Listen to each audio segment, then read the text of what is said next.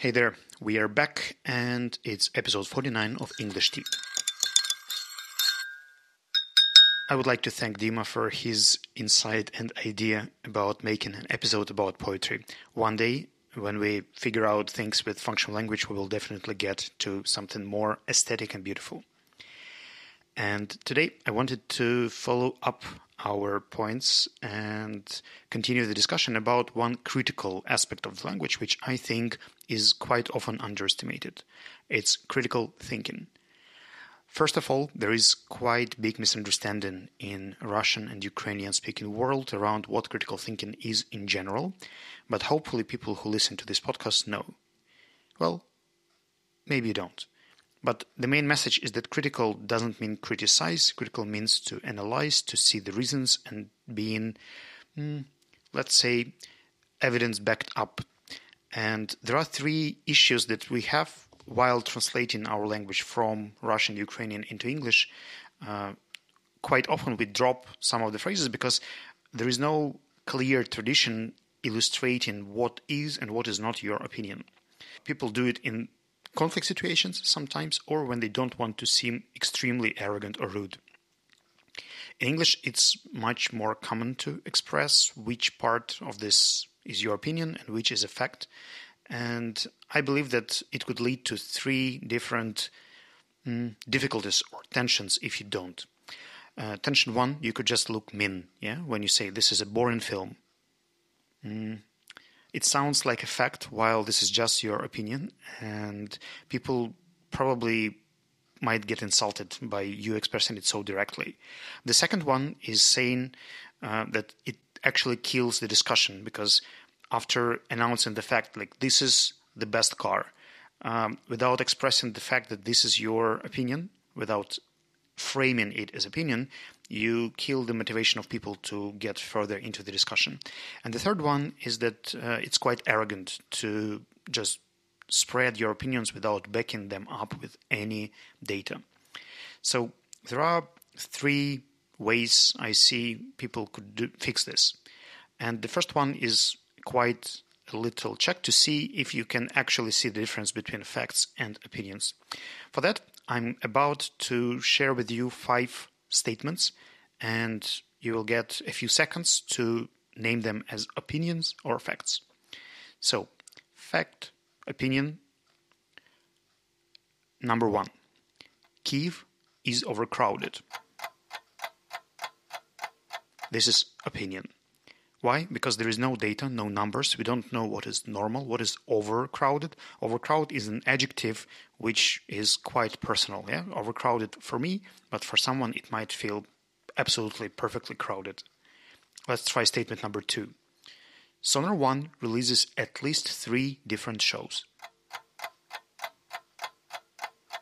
It's a fact, and if you haven't heard all of them, you could come to Sonar.one and check them out. Next, statement 3. English Tea is an effective way to learn English. That might sound like a fact, but this is just an opinion because the phrase effective way is quite a personal adjective which could be true for some of us and not very true for the others. If you say that English tea helped me learn five new words in the last episode, it could be a bit more realistic. So you could back up your opinion with the fact, but this is still an opinion. Statement 4 Slava has learned two poems this month.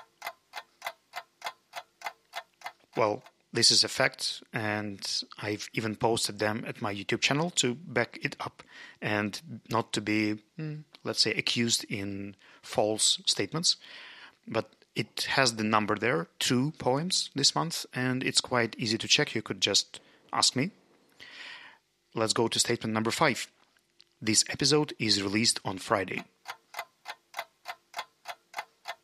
Well, this is hopefully a fact. Um, you are the only ones who can actually check if it's true or not because I'm recording this episode in the past and you are probably on at least one week ahead of me. So you know you can come to this episode and see what date is in the publishing uh, line, place, slot. I don't know when it was posted.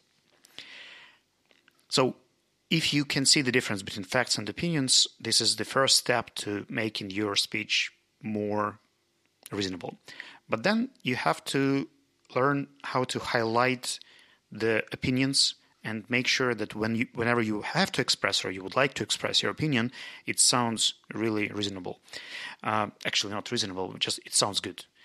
Mm, I have my set of favorite phrases that are not uh, just usual, I think, but they're just different. Three of them is to my mind, and to my mind is the phrase which illustrates that this is exclusively your opinion. So you would like to focus at the phrase my here. To my mind, it's too hot these days. And it highlights that this is just your opinion and you're open to alternatives. Mm, another one is saying the phrase I feel. I feel this is a very good film. When you say I feel, it's a strongly personal opinion, and people would probably not try changing it, but they could share theirs as well. And the last one is used more in controversial situations or when you have the opposite opinion. It's the phrase, as for me. When you say, as for me, you probably heard someone's opinion when people said, well, to my mind, tea is the best type of drink. And if you have the alternative option, you could say, as for me, water tastes much better, which is actually true. And sometimes we would like to express our opinions a bit stronger than just to my mind, I feel, as for me. And this is where you could use some adverbs like I strongly believe we should commend and support these episodes as much as we can. I truly feel that this show has the potential, and I really think that we should join as the community and try practicing our English together. So by using words like strongly, truly, and really, I make just regular opinions just, let's say, stronger and more expressed. So by adding such words like to my mind, I feel, as for me, strongly believe, I really think, you make it clear this is your opinion, but does it make your speech reasonable? Normally what you would have to do, you would have to back your opinion up with some evidence. And it sounds easy, but it's really great and tremendous job because first of all you have to keep all these facts, data, numbers, you know, what, where and when in your mind. Usually there's no time to Google or search for this information. It's very interesting how we have access to all this data, but we use it so rarely. And even if you know the facts, it's sometimes hard to link them in English to your opinion. So if you remember the first phrase about Kiev being overcrowded, and then you would like to provide the number of population around Kiev, which is roughly estimated from 3 to 12 million people, which is crazy, I think. There is no specific data around it. But even let's let's focus at 5, yeah. Um, which is one of the most popular estimates these days. Uh, whenever you say that I really think that Kiev is overcrowded, you would like to use the link to sh- to come to this data or to follow it up.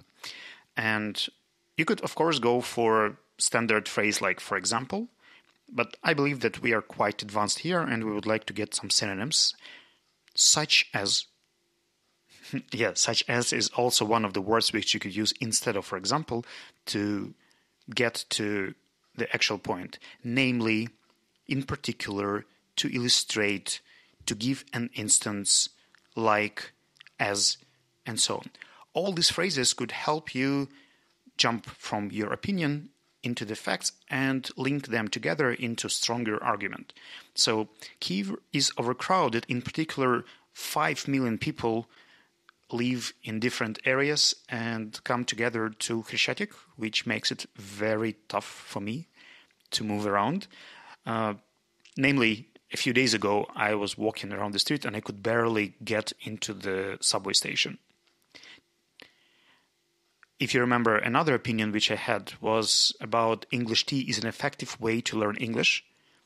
And here we could give an instance, or to give an instance, you could learn some uncommon vocabulary that you probably know but you haven't used previously. So, summarizing, uh, whenever you speak about your opinions, you would like to highlight that this is your opinion. Using phrases to my mind, I feel, as for me, strongly believe, really think. And then back them up with facts, data, statistics, evidence, and numbers, using phrases like as, like, such as, namely, in particular, to illustrate, to give an instance. And I suggest a little task right now. I will share with you a short story and I'll ask you noting how many opinions and how many facts you hear in this speech. So the story begins. I'm about to go to Bratislava for a debate event which is scheduled in late August. It's going to be an academy for youth from six different countries where I'll have a chance to collaborate with international trainers. And I'm excited about this experience because every time I visited such events, I always brought some ideas that were very useful for me as a professional, and they were also quite motivating. That's why I'm looking forward to this trip. Uh, I hope more and more people in the future will have a chance to get into debating because debating is not just an effective way to improve your critical thinking, since it's based on argumentation, it teaches people to distinguish facts and arguments and present them publicly, but also it's amazing networking opportunity because where you would all, you would have a chance meeting so many bright, fun, and amazing people like at debate events. If you would like to check what debates are, I'll attach a link to one of the rounds where you could see that this is not just a formal public speaking competition, but it's also fun. So if you right now check your notes or just check your memory, what are the facts that you can remember from this story? Possibly the place where I'm going, maybe the dates, maybe some examples or stories or situations that are already in the past. Some of the facts you can't check, but you can take my word or, well, research, research, and research. What about the opinions? Exciting, yeah, like all the extreme adjectives like thrilled, excited, happy, uh, they are opinions. Then I was using the word effective, yeah, debate in, is an effective tool. I'm not sure which phrase was there specifically, but that's not the case. The case is that I tried to back it up with an example. I'm not sure how successful I was since it was just an impromptu. If you remember more phrases, let's post a list of facts and a list of opinions either at YouTube channel or at sonar.one uh, as an exercise. And I have task number two, which uh, is for more advanced listeners. Uh, why don't you share your feedback about this specific episode using at least three opinion phrases and at least three facts to back them up. Uh, you could share this feedback personally to me using my Facebook account or go publicly, which would be great help to other people who will be listening to this episode in the future. Uh, you could do that either at our YouTube channel below this episode or at sonar.one, find an English Tea, episode 49. I believe that when we start sharing all our tasks, that would be beneficial not just for you, because you will actually practice what you've just heard, but also for people who will come after you. Uh, there is very interesting nature of podcasts, and I really love this. That it's huge timeline, and you never know who your subscription, your comment or your text is going to be valuable for, because well, people learn, yeah, and this information will stay on the internet. Um, if you like what you hear at the show, please support us and like it on social media. Subscribe uh, using your podcast app or YouTube uh, channel leave the comments because comments keep me energized and I feel that I'm not schizophrenic, but I actually talk to real people. So if you comment uh, below the episodes, I'll be very happy to hear from you. And of course, share. If you think that this episode is in use to someone you know, send these people a link, and this would help both me and the person you shared it with. It was great pleasure hearing from you, and I hope seeing you in episode 50 of English Tea. Bye bye.